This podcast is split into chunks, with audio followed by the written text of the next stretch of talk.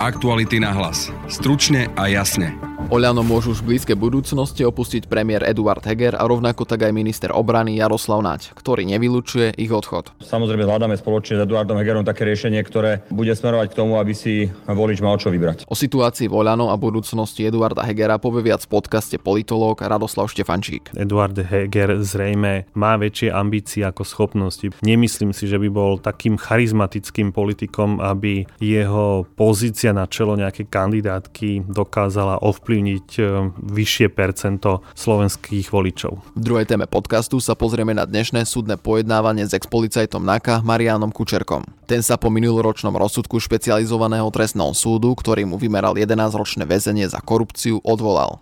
No na odvolacie konanie po druhýkrát neprišiel. Ochorel v zahraničí.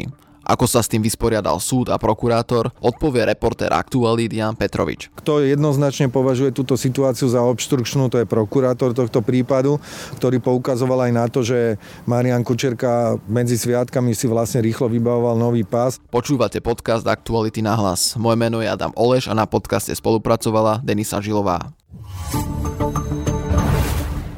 Minister obrany Jaroslav Naď včera pripustil odchod z Oľano spolu s premiérom Eduardom Hegerom.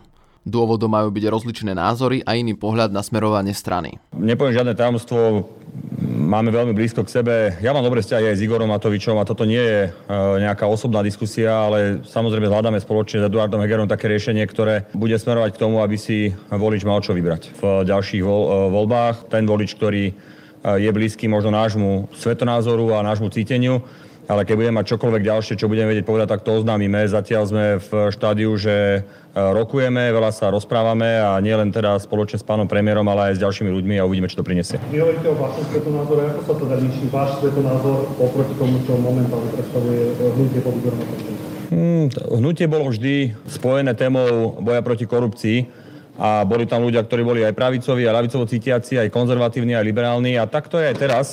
Myslím si, že čo dnes chýba reálne voličovi je alternatíva, ktorá smeruje k, jednak má jasné zahranično politické smerovanie, ale tiež je proreformná a smeruje k tomu, aby to nebolo žiadne mantinelové. Podľa môjho názoru, tak ako je PSK príliš e, liberálne a príliš lavicové vo svojich e, stanoviskách, tak e, sú niektoré stanoviská, ktoré Igor Matovič deklaruje príliš konzervatívne a a s nimi mám, áno, ja problém ako osoba, aby som ich mohol nejakým spôsobom obhajovať. Ale prosím, neberme to ako nejaký osobný konflikt, lebo toto nie je osobný konflikt. Ja osobný konflikt s Igorom nemám, ani som ho nemal a aj ľudsky si ho vážim, ale je to názor na politiku, ako sa má robiť, alebo ktoré, kde by mali byť priority. A tam, áno, je ten môj názor iný, najmä v ostatnom období. Ak príde na ten súboj medzi Eduardom Hegerom a Igorom Matovičom, podporíte pri hlasovaní Eduarda Hegera? Uh, nešpekulujme. Ja môžem povedať, že s Eduardom Hegerom sa stotožňujeme v svetonázore a v tom, uh, ak, aká je náš cieľ v politike. Uh, to som povedal úplne jasne. Či to bude debata v rámci hnutia, alebo to bude debata, ktorá bude smerovať k tomu, že sa že odídeme z hnutia, alebo niečo. To je všetko ešte otázne a uvidíme. Rôzne alternatívy sú na stole. Igor Matovič včera pripustil možnosť, že ak to bude nutné, tak opustí prezidentskú stoličku.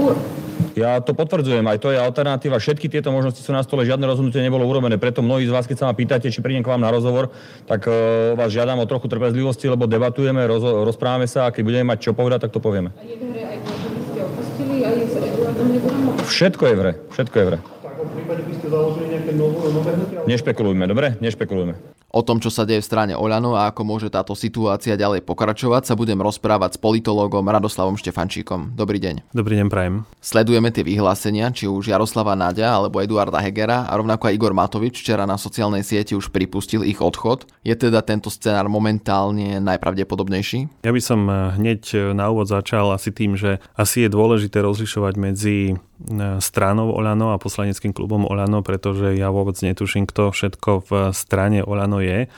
Zrejme tam je predseda vlády Heger a zrejme tam bude aj minister obrany Naď, ale vôbec netušíme, či tam sú aj tí ďalší členovia, o ktorých sa pravidelne hovorí, napríklad práve v súvislosti s um, ministrom životného prostredia Janom Budajom, takže uh, situácia v Olano je určite nejasná, ale v tomto prípade by sme si asi mali na, na začiatku vyjasniť, či hovoríme o klube, alebo hovoríme o politickej strane, pretože politická strana Olano je neštandardný subjekt a to, čo vlastne dnes sledujeme Volano je to, čo sme sledovali aj v predchádzajúcich obdobiach. No a čo sa týka odchodu týchto dvoch pánov, nemožno vylúčiť, že sa nakoniec Zolanom, respektíve nemožno vylúčiť, že sa nakoniec Igorom Matovičom rozídu, aj keď niekde som zachytil aj taký názor, že by to mohol byť dohodnutý odchod e, týchto dvoch ľudí. A, ale tak ako poznáme Igora Matoviča, predpokladám, že e, určite neostane svoje povesti nič dlžný a bude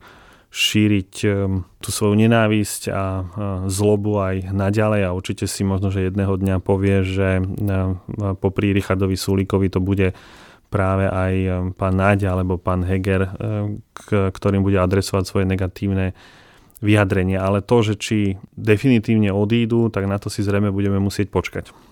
Takže neočakávate, že ten vzťah ostane rovnaký aj po prípadnom odchode, ako to teraz tvrdia? To sa vždy hovorí a to sa hovorilo aj pri iných politikoch e, vo vzťahu k svojim predsedom, keď odchádzali zo stran, že vzťah ostáva korektný, ale e, ako náhle prídu voľby a oni budú zápasiť od toho istého voliča a predpokladám, že budú sa uchádzať o priazeň e, tých podobných voličov, tak e, vtedy sa vráti ten starý Igor Matovič vo vzťahu k týmto dvom e, politikom a myslím si, že neostane nič dlžný svojej povesti.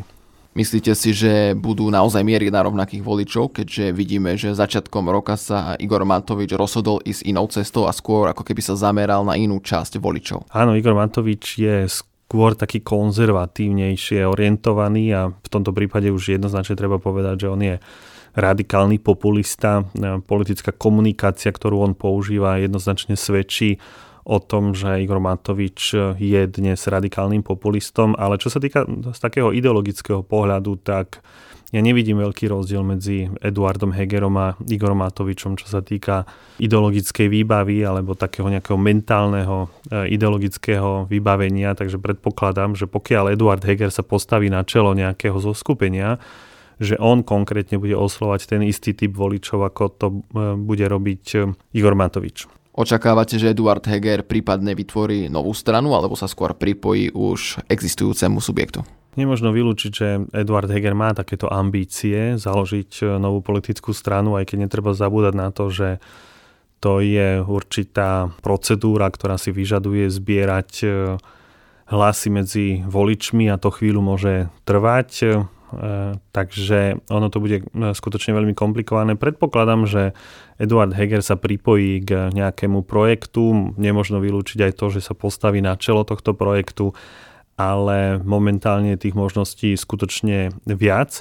Ale to, čo chcem určite povedať, je, že Eduard Heger zrejme má väčšie ambície ako schopnosti, pretože on sa doteraz ukázal možno ako dobrý predseda vlády, čo sa týka zahraničnej politiky, čo sa týka jasnej orientácie smerom návonok Slovenskej republiky, ale smerom, smerom dovnútra sa ukázal ako slabý predseda vlády, ako človek, ktorý nemá charizmu, ktorý je síce dobrým úradníkom, ale nemyslím si, že by bol takým charizmatickým politikom, aby jeho pozícia na čelo nejakej kandidátky dokázala ovplyvniť eh, vyššie percento slovenských voličov takže už je neskoro a ten krok mal prísť skôr, keď si možno ešte čas voličov myslela, že Eduard Heger je ten správny premiér a líder?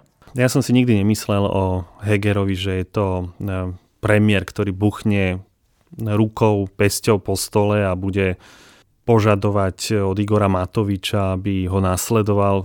Ja si myslím, že Eduard Heger robil presne to, na čom sa svojho času s Igorom Matovičom dohodli, keď si menili svoje pozície, keď došlo k tej rošáde medzi ním a Eduardom Hegerom. Takže v tomto prípade e, si myslím, že Eduard Heger plnil tie alebo náplňal tie očakávania, ktoré Igor Matovič e, mal a keď sa pozrieme na jeho predchádzajúce vyhlásenia vo vzťahu k Igorovi Matovičovi, tak, e, tak ono to bolo to, že on bol vždy v takom v tom submisívnom vzťahu k, vo vzťahu k Igorovi Matovičovi a nič sa nezmenilo. No a teraz vzhľadom na to, že si chce predlžiť svoju politickú kariéru, tak hľadá možnosti, ako z tejto prekérnej situácie sa dostať e, von, ale vyzerá to tak, že to bude mať veľmi ťažké. Jednou z možností je aj tá, že by Igor Matovič prepustil pozíciu lídra v strane Eduardovi Hegerovi. Viete si niečo také predstaviť, že by toto dopustil Igor Matovič? Vôbec si to neviem predstaviť. E, z toho dôvodu, že Olano nie je normálnou, to treba rovno takto na rovinu použiť toto slovo, nie je normálnou politickou stranou, nie je tou stranou, ktorú poznáme e, či už v západných demokraciách, alebo treba aj u nás na Slovensku so stranickými štruktúrami, v rámci ktorej by fungovala nejaká vnútrostranická demokracia. Keď čítame stanovy Olano, tak si musíme uvedomiť, že tá pozícia predsedu Olano je veľmi silná. E, jeho vzťah k tým financiám, ktoré dostali po úspechu v roku 2020 je jedinečný Takže nepredpokladám, že by Igor Matovič len tak z ničoho nič pustil predsedníctvo e, tejto strany práve do rúk niekoho iného. A zase keď sa pozrieme na tú jeho politickú trajektóriu, tak si musíme uvedomiť, že bol to Igor Matovič, ktorý rozhodoval skutočne o všetkom. Bol to Igor Matovič, ktorý rozhoduje o, nielen o financiách, ale aj o zložení kandidátky a myslím si, že on sa s tým veľmi rýchlo vysporiada tak, že e, v nasledujúcich voľbách množstvo ľudí z tej kandidátky vyhodí a naopak e, pozve ďalších ľudí, ktorí budú mať tiež rovnako politické ambície ako množstvo tých tenistov, hercov a neviem všetky tie profesie, ktoré Igor Matovič pred voľbami 2020 oslovil. Oľano sa už posledných pár mesiacov pohybuje v okolí tých 8%.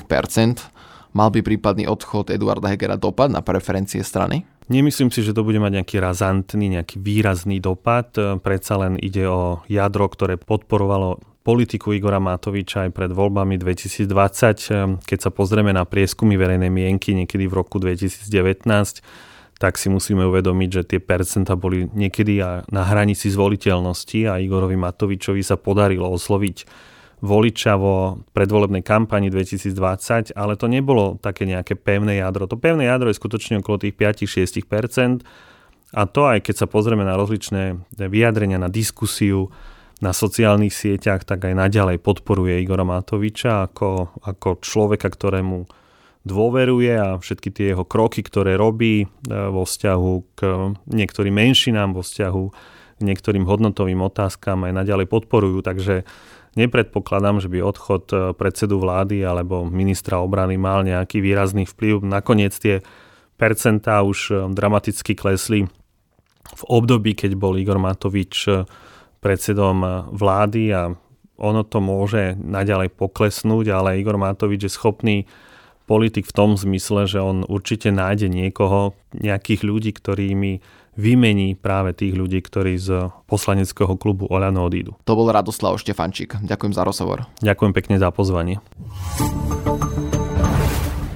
Expolicajt Marian Kučerka sa opäť nedostavil na najvyšší súd, ktorý rozhoduje o jeho odvolaní. Kučerka je nepravoplatne odsudený na 11 rokov. O dnešnom verejnom zasadnutí sa porozprávam s kolegom Janom Petrovičom. Ahoj. Ahoj. Marian Kučerka už mal mať e, v novembri prvýkrát e, odvolacie konanie voči tomu odsudzujúcemu rozsudku ani vtedy neprišiel. Krátko predtým sa mu mali stať dva úrazy, pri ktorých sa zranil a mali ho aj ošetriť e, v nemocnici. Vtedy vlastne vznikol tento nový termín, ten dnešný termín, ale dodatočne aj tak dostal Marian Kučerka pokutu od Senátu Najvyššieho súdu, pretože ten je presvedčený, že predloženou pn nedostatočne zdôvodnil, prečo sa vtedy nemohol zúčastniť na e, naplánovanom verejnom zasadnutí.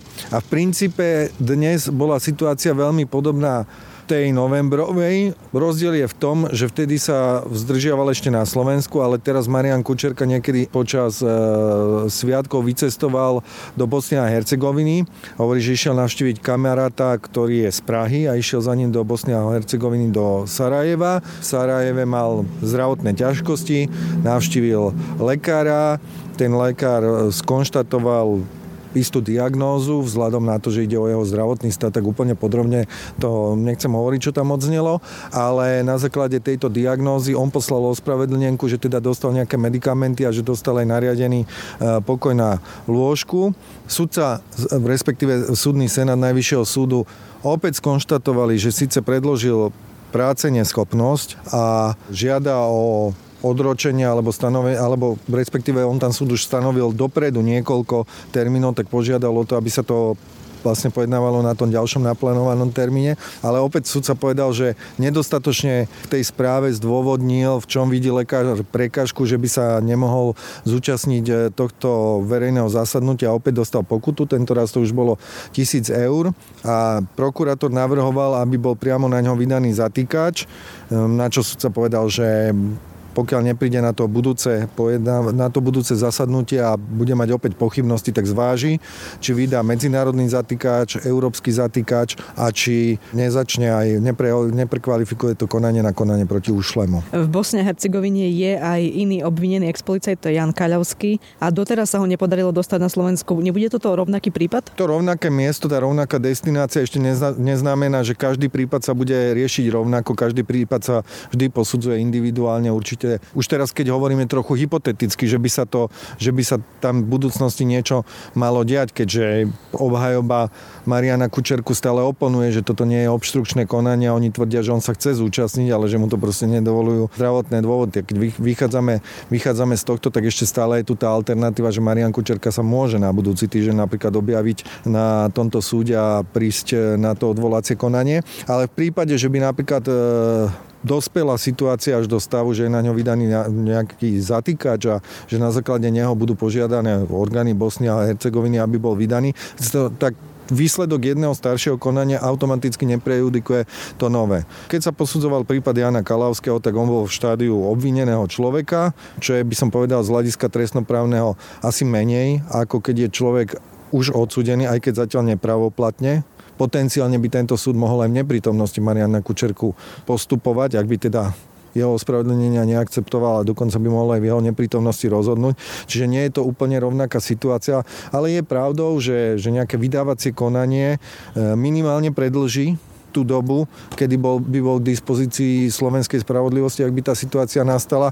A je možné, že by, že by ho aj sem nemuseli dostať. Áno, požiadal tam e, Kalavský o azyl a, a bosianské orgány vlastne nesúhlasili s jeho vydaním na Slovensko.